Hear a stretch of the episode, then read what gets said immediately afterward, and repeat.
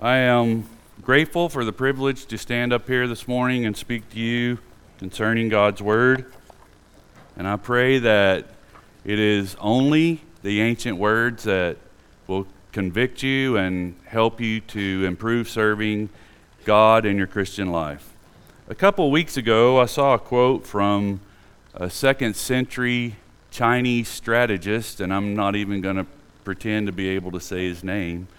But he said, If you neither know yourself nor your enemy, more than likely, ever in, in every engagement, you will fail. And this got me to thinking about our enemy, the devil. Do, do we understand the strategies that he uses or the devices that he comes to us with? It may seem odd that we say that we believe there is a devil, but yet we live as the fact that he's nothing more than a figment of our imagination or some comic book character. And I dare to say that this is how the world in general sees him. But you can be sure that he is neither one of those. He's as real as Moses, as Abraham, as John, as Paul, as Jesus himself. He is a created entity. The only thing that's different from him and those people is that he is a spiritual being and that we may not see him directly. The Bible, Bible gives us repeated warnings about him. In Genesis, the third chapter, we begin reading at verse 1. If I can turn there. Now the serpent was more subtle than any beast of the field which the Lord God had made. And he said to the woman, Yea, hath God said, Ye shall not eat of every tree in the garden? And the woman said unto the serpent, We may eat of the fruit of the trees of the garden, but of the fruit of the tree which is in the midst of the garden, God has said, Ye shall not eat of it, neither shall ye touch it, lest ye die. Satan came to Eve pretending that he had a relationship with God just like she did. He appeared to be very familiar with God and with their relationship with Him. In other words, he tried to be familiar in their relationship. Something here that Satan said played a weakness in Eve's feelings and emotions, and she took the bait. Does the method that Satan used with Eve sound familiar to you? Do you ever have a thought that maybe God's way isn't the right way, or that someone else knows more than what God has established? Something that makes more sense? And we think God surely couldn't be right in that. And especially in an area that we are tempted with. When we think that and we take the bait, as Eve did, destruction follows. I've done it. You've done it. We can look around everywhere and see the destruction that comes from following against what God says. Their lives, and down to the point of our lives, were affected and changed simply because they believed the lie that Satan spun. And I say spun because he didn't come with a direct affront to them, he came with a partial truth. He came with a half truth. He knew he had, that they had a relationship. He knew that they had told had been told not to eat of a certain tree. But he just rephrased it and caused her to question what God had said. While the world may scoff at the idea of Satan and downplay his role, we can be sure that he is as powerful as the scripture says. Scripture is full of references and accounts of dealing with him, with God's people, and how he influenced or attacked them. In 1 Chronicles, the 21st chapter, and verse 1, it shows what Satan can do in the lives of God's people. It says, Now Satan stood up against Israel and he moved David to number Israel. Now let's get that again. He, Satan, moved David.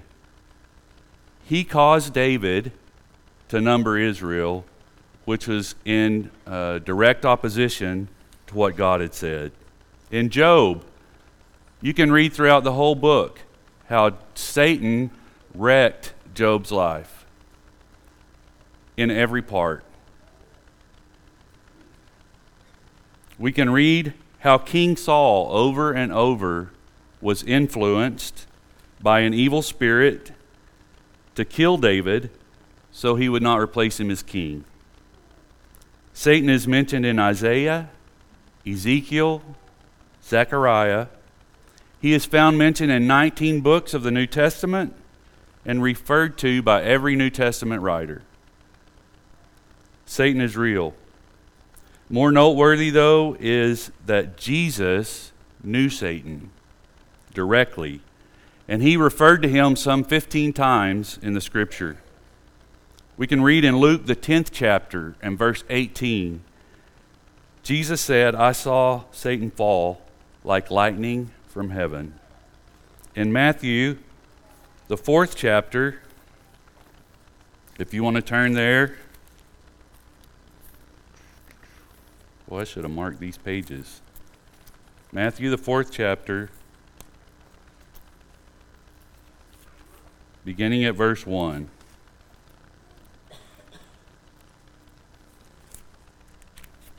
Then was Jesus led up of the Spirit into the wilderness to be tempted of the devil. And when he had fasted forty days and forty nights, he was afterward and hungered. And when the tempter came to him, he said, If thou be the Son of God, command that these stones be made bread. But he answered and says, It is written, Man shall not live by bread alone, but by every word that proceedeth out of the mouth of God. Then the devil taketh him up into a holy city, and setteth him on a pinnacle of the temple, and saith to him, If thou be the Son of God, cast thyself down. For it is written, He shall give his angels charge concerning thee and in their hands they shall bear thee up, lest at any time thou dash thy foot against a stone. Jesus said unto him, It is written again, Thou shalt not tempt the Lord thy God. Again, the devil taketh him up into an exceeding high mountain, and showeth him all the kingdoms of the world and the glory of them. And he saith unto him, All these things will I give thee, if thou wilt fall down and worship me. Then saith Jesus unto him, Get thee hence, Satan, for it is written, Thou shalt worship the Lord thy God, and him only shalt thou serve. Then the devil leaveth him, and behold, angels came and ministered unto him.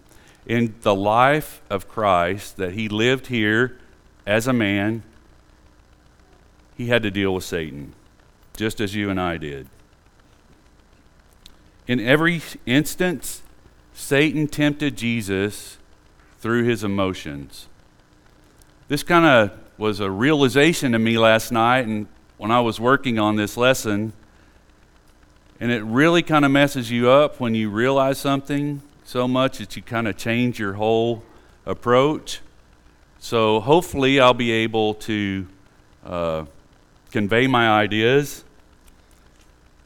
But Jesus was, was tempted with hunger, with pride, and his status. And as powerful as Satan is, and as much as he knows our weaknesses, I believe that through his lies, he deceives us through our emotions. And I believe we're our own worst enemy when it comes to uh, committing sin, to falling to temptation. These emotions that we have are real. They're emotions maybe that we don't have in check or in control, but He influences us through them. How does He tempt you? What are the things that you struggle with when He comes to you and tries to persuade you away from Christ? Christ told Peter that Satan denied him in the scriptures. In Luke, the 22nd chapter, beginning at verse 31, he says, And the Lord said, Simon, Simon, indeed Satan has asked for you that he may sift you as wheat. But I have prayed for you that your faith should not fail, and when you return to me, strengthen your brethren. I imagine Satan approaching God just like he did Job, and said, Let me have a chance at him, he will not follow you. Just let me at him. Can you put yourself in that same situation? Do you think Satan has ever approached God and said, Let me have a chance at them? Because he doesn't love you? He or she doesn't trust you enough? Just let me show you. It's a chilling thought to think that your name is brought up before God by Satan because he wants to defeat you. Jesus further describes Satan when he's talking to the Pharisees in John, the eighth chapter, beginning at verse 42. Jesus said unto them, If God were your Father, you would love me, for I proceeded forth and came from God. Neither came I of myself, but he sent me. Why do ye not understand my speech, even because ye cannot hear my word? Ye are of the father of the devil, and the lust of your father ye will do. He was a murderer from the beginning and abode not in the truth, because there is no truth in him. When he speaketh a lie, he speaks of his own, for he is a liar and the father of it. You can be sure that when he comes to you and he tries to prod you through your emotions, that there's not a bit of truth to it. And the way that we combat that is through the truth through the Word of God. You notice when Satan tempted Christ, every answer that he gave him was from, directly from Scripture. And I believe that's the way that we win the battle. Jesus spoke of Satan's final abode and those who would not follow God with him in Matthew, the 25th chapter, and verse 41 it says, Then he will say also to those on his left hand, Depart from me, ye cursed, into everlasting fire, prepared for the devil and his angels. For I was hungry, and you gave me no food. I was thirsty, and you gave me no drink. I was a stranger, and you did not take me in. Naked, you did not clothe me. Sick and in prison, you did not visit me. In other words, you did not have compassion. Do we have compassion? Do we ignore our fellow man? Or do we try to help them out? I find it interesting that Peter is the one that warns us the way that he does after Satan had sifted him like wheat. Scripture does not specifically tell us what that sifting was like, but it does tell us the outcome of the sifting. He denied Christ.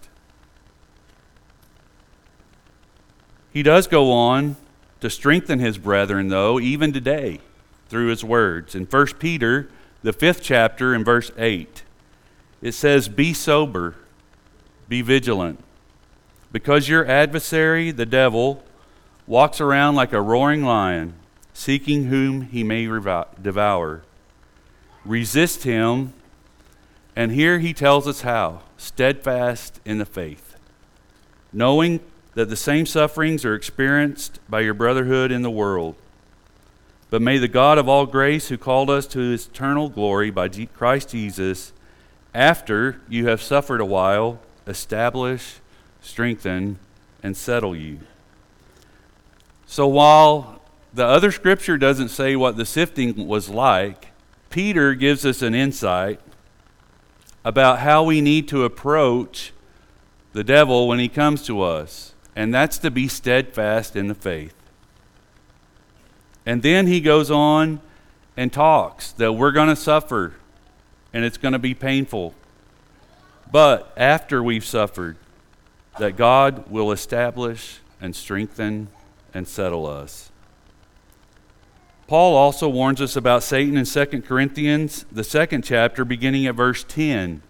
It says, now, whom you forgive anything, I also forgive.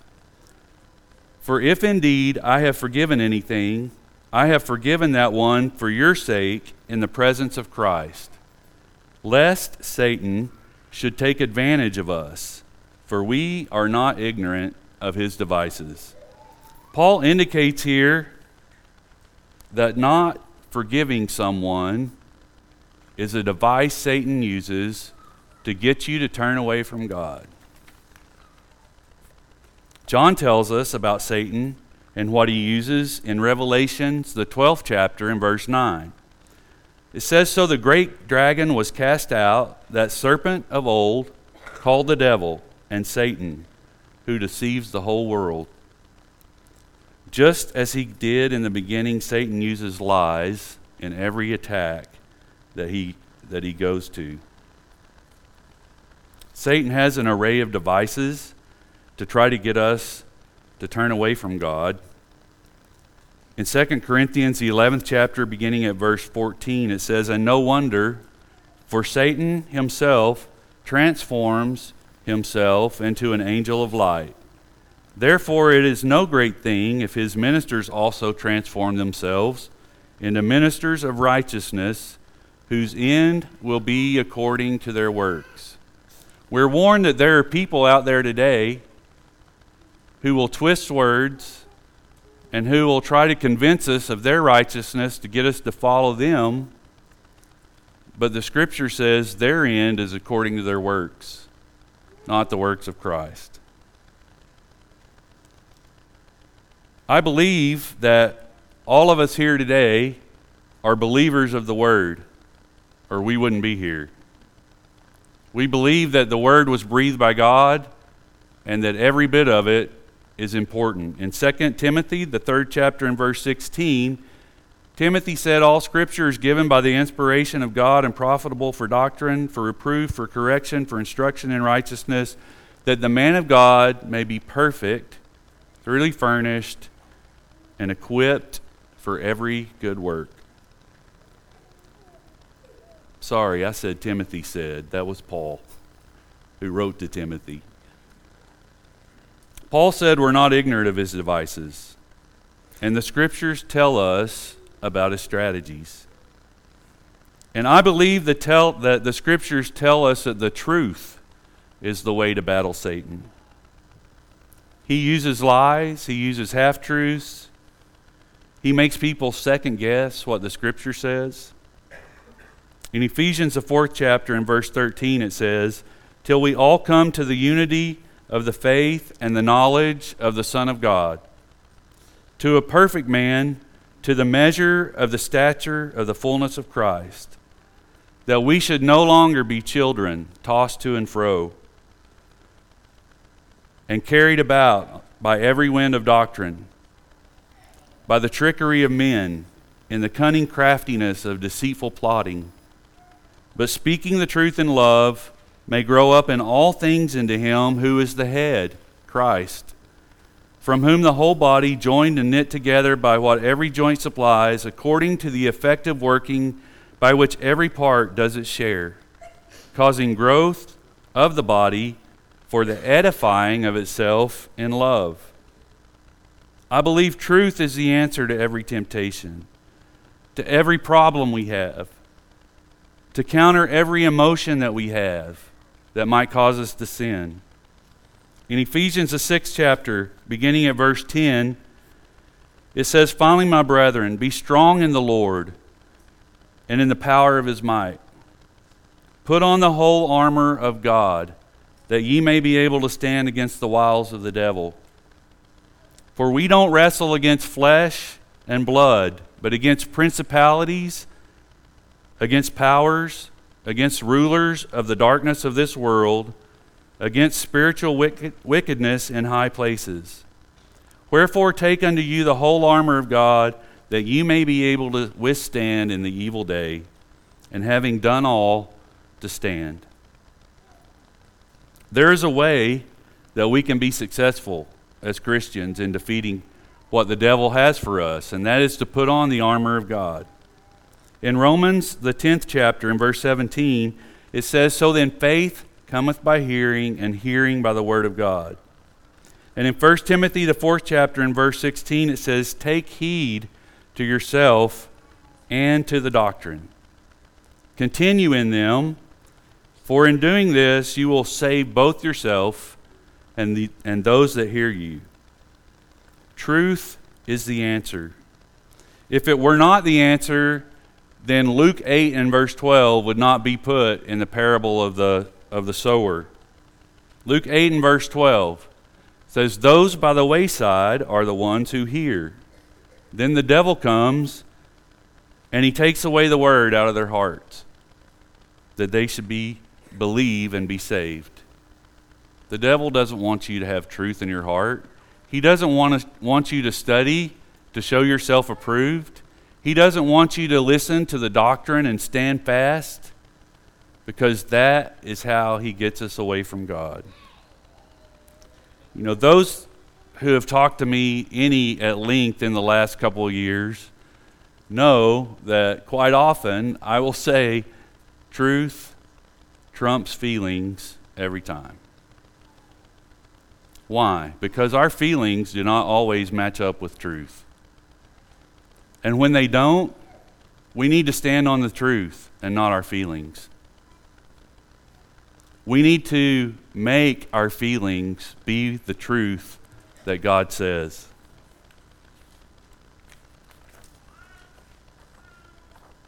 I'm having trouble with pages. Truth trumps feelings every time. I believe that truth wins over any situation that you're in. And I believe that feelings or emotion are a common element in every sin that we're tempted with. I want to mention just a few of them and how he uses, us, uses those against us weakness, anger, suffering, fear, envy or jealousy, self righteousness. As we read earlier, Satan attacked Christ on three of these feelings weakness when he was hungry, pride about who he was, envy about what he could have. But the temptations didn't work because Christ countered it with the truth. Whatever emotion he can use against us, be sure that he will. Let's look at anger. In Ephesians, the fourth chapter, in verse 26, it says, Be angry and do not sin. Do not let the sun go down on your wrath, nor give place to the devil. How many times have you gotten angry and the first reaction is, I'm going to get them back? I'm going to teach them a lesson. It's not the response that we should have. Satan got Cain's attention in Genesis, the fourth chapter, beginning at verse 3. It says, And in the process of time it came to pass that Cain brought an offering of the fruit of the ground to the Lord. Abel also brought of the firstborn of his, fo- of his flock and their fat. And the Lord respected Abel and his offering, but he did not respect Cain and his offering. And Cain was very wroth, wroth, and his countenance fell. How did Cain deal with his anger? Did he let the sun go down on his wrath? Did he give place to the devil? think we know by scriptures he did both.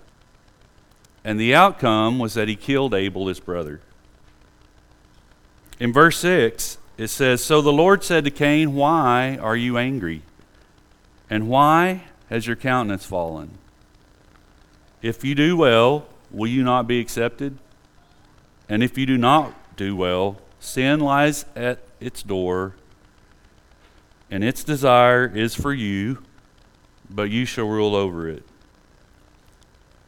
Do we handle our anger like Cain? Do you ever hear someone saying, why, why are you angry? You're the one that messed up. Why are you angry?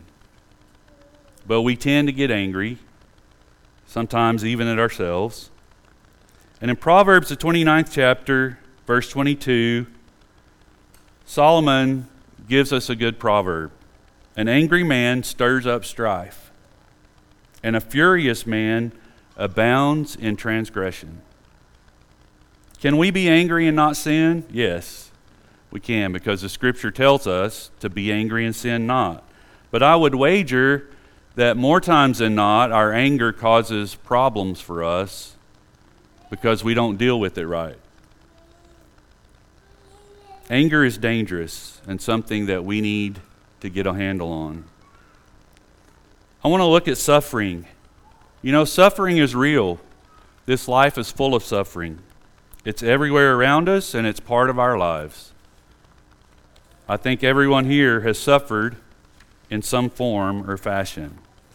But you know, there's two lies that Satan loves to use when we suffer. One is that God doesn't care about your suffering, and the other is that you deserve comfort and ease more than anything else in the world. Is that true? Does God care? Or does He not care about your suffering? I'm not going to take the time to read the chapter, but I would like for you to remember to read Romans 8. It's full. It's full of reasons that tells us that that's a lie. And it provides hope for us to, fi- to find true joy in our pain. It tells us that life in the flesh is death, but a spiritual mindset will bring us life and joy and peace amidst our pain. It goes on to tell us that God, in all his wisdom and in a love that you and I cannot fathom, sent his Son to this earth to experience our pain and to die for our sins. Does God care? He does care. He's done everything that He can for us. The rest is up to us. He uses suffering to teach us humility and obedience. In 2 Corinthians, the fourth chapter, beginning at verse 15, it says, For all things are for your sakes, that grace, having spread through the many, may cause thanksgiving to abound to the glory of God. Verse 6 says, or 16 says, Therefore we do not lose heart. Even though our outward man is perishing, Yet the inward man is being renewed day by day. For our light affliction, which is but for a moment, is working for us a far more exceeding eternal weight of glory. While we do not look at the things which are seen, but the things which are not seen. For the things which are seen are temporary, but the things which are not seen are eternal. In Hebrews, the fifth chapter, beginning at verse 1, it says, For every high priest taken from among men is ordained for men in things pertaining to God, that he may offer both gifts and sacrifices for sins. Who can have compassion on the ignorant and on them that are out of the way, for he himself is also compassed with infirmity. And by reason thereof he ought, as for the people, so also for himself, to offer for sins. And no man taketh this honor to himself, but he is called of God, as was Aaron. So also Christ glorified not himself to be made a high priest, but that he said unto him, Thou art my son, today I have begotten thee. And he saith also in another place, Thou art a priest forever after the order of Melchizedek who in the days of his flesh, when he had offered up prayers and supplication with strong crying and tears unto him that was able to save him from death, and was heard in that he feared, though he were a son, yet learned he obedience by the things which he suffered. And being made perfect, he became the author of eternal salvation unto all them that obey him, called of God and high priest after the order of Melchizedek. The scripture tell us that Christ learned obedience through his suffering. Which of you would say that you deserve to suffer less than Christ? I don't think any of us would out loud, but sometimes do our emotions tell us that we shouldn't suffer? That we don't deserve this? God uses suffering to teach us humility and obedience. There's another emotion that Satan uses against us, and that is the emotion of fear. You know, we live in a time that fear is everywhere. I suppose there's not ever been a time when fear wasn't present, but the last couple of years, we've seen fear of illness and fear of death and fear of catching an illness from somebody else who isn't behaving right. And what has that done to people? And it's not local, it's on a worldwide, a worldwide scale. It's everywhere. Satan uses fear to draw us away from God because fear causes division. It tears us apart, and ultimately, it makes us doubt the goodness of God. And if Satan can move us from that to the point of unbelief, then he can more easily keep us away from God. In 1 John 4 and verse 17, it says, Love has been perfected among us in this, that we may have boldness in the day of judgment, because as He is, so are we in this world. There is no fear in love, but perfect love casts out fear, because fear involves torment. But he who fears has not been made perfect in love. We know him, we love him because he first loved, up, loved us. Now, this verse uh, kind of slapped me upside the head. Not even just with the hand, but more like a bat or a two before. Because it made me realize that I have not perfected love in my life. Because it tells us that perfect love casts out fear. I've got a ways to go. Because I am fearful at times. And we get scared of all sorts of things, whether it be in our job, our relationships, the weather. There's so many things that we get fearful of. But the scripture tells us that perfect love casts out fear. And that if we truly trust God to take care of us, that we have nothing to fear. Peter knew about the emotion of fear and how Satan used it to get him to deny the Lord not once, but three times. He was scared because people were saying, hey, look, he's with this man who's about to be beaten and crucified. And Peter didn't want any part of that.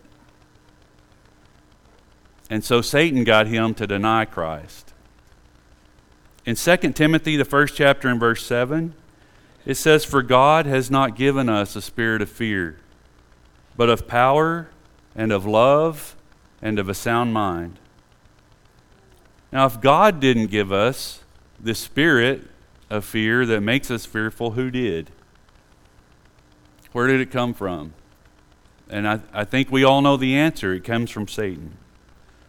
Christ said in John, the 14th chapter, and verse 27, Peace I leave with you, my peace I give to you.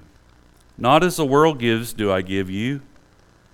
Let not your heart be troubled, neither let it be afraid. Who are we following? Are we following the one that brings fear into our life, or are we following the one that says, Do not be troubled, neither be afraid. David says in Psalms 58 or Psalms 56, Be merciful to me, O God, for man would swallow me up. Fighting all day, he oppresses me. My enemies would hound me all day, for there are many who fight against me, O Most High. Whenever I am afraid, I will trust in you, God. I will praise his word. In God I have put my trust. I will not fear. What can flesh do to me? You know, David understood there that truth trumps feelings because David was running. He was running so he wouldn't be killed. And you know he had to be afraid, but he still said, God, when I'm afraid, I will trust in you. Uh, Self confidence or pride is an emotion that Satan uses against us. And I'm going to use David as an example because we just read about him. You know, when David was a boy, he was very humble. He gave God the glory for everything that he did. In the account of David and Goliath, you remember that Saul told David, You can't go up against him, you're just a boy. But David recounted to Saul how he had killed a lion and how he had killed a bear while he was watching his father's sheep. In 1 Samuel, the 17th chapter, and verse 37, it says, Moreover, David said, The Lord who delivered me from the paw of the lion and the paw of the bear, he will deliver me out of the hand of this Philistine. So Saul said, Go, and may the Lord be with you. And God delivered David out of the hand of the Philistine. Humility and trust in God will give us success in our battles. But when David became king, and he was over all this army of Israel, and he was influenced by the power and the success, then he had a little bit different attitude at times. But David was human, and he succumbs to temptation like us. You know, God had a policy with Israel, and we read about this a bit ago, that God wanted to be the one that Israel gave the glory to in every battle they won. Because of that, God often told them to lessen their numbers. And they always fought against a nation with fewer people than they were fighting. And when God blessed them in that battle, they won because God fought the battle for them. But in 1 Chronicles again, 21 and verse 1, Satan stood up against Israel and moved David to number them. Now, this was a, a point of pride because now David was trusting in this huge number that he found out what their army was. And it led to destruction. David was able to choose the, uh, the suffering that would be cast upon Israel, and he chose that plague from God because he said he would rather deal with God's evil than man's.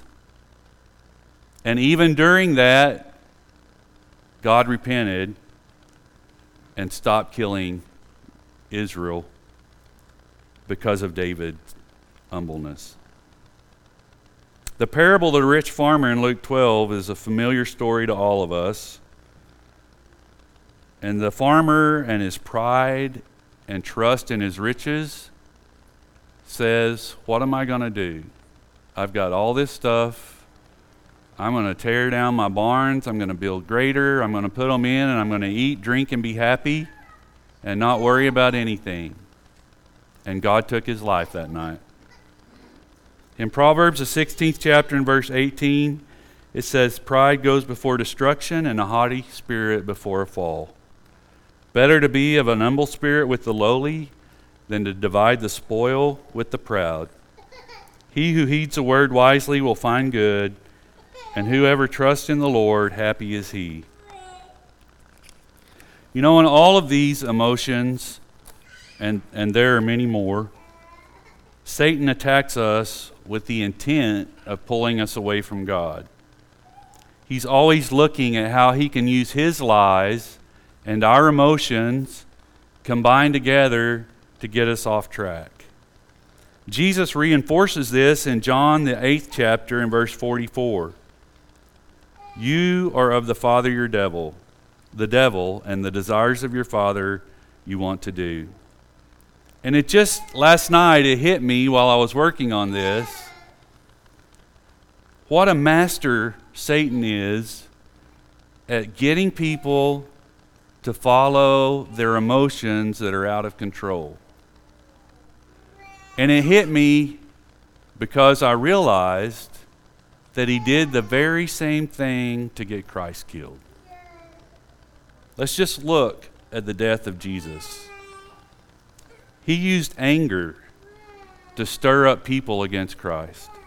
In Luke, the fourth chapter, in verse 28, it says So all those in the synagogue, when they heard these things, were filled with wrath, and rose up and thrust him out of the city.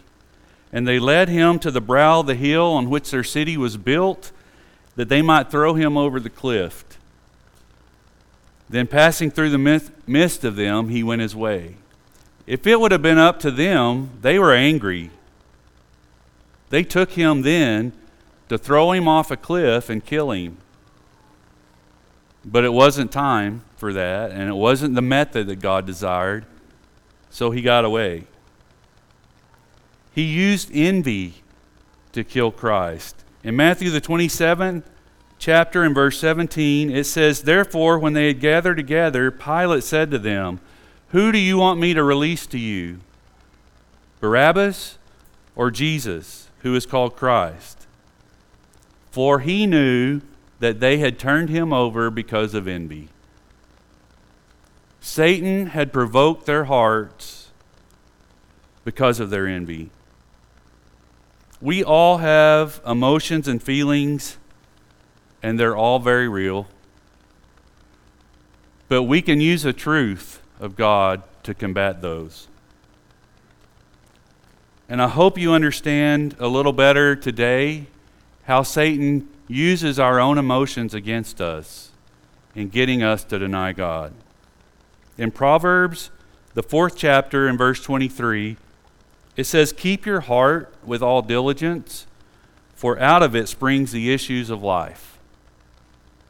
If you look at Strong's, the word here for heart is used figuratively very widely for feelings, will, and intellect.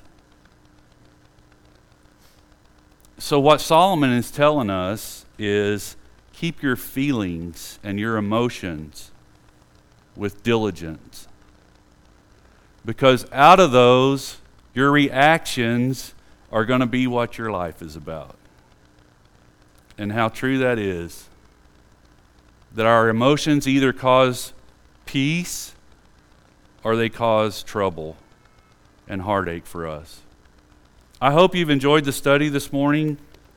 If there's one here who has never named the name of Christ and been baptized into Him, become a child of God that would like to do that this morning, or if there's one here who is struggling for any reason that needs the prayers of the church, we'd ask either to come forward and have a seat on the front as we stand and sing.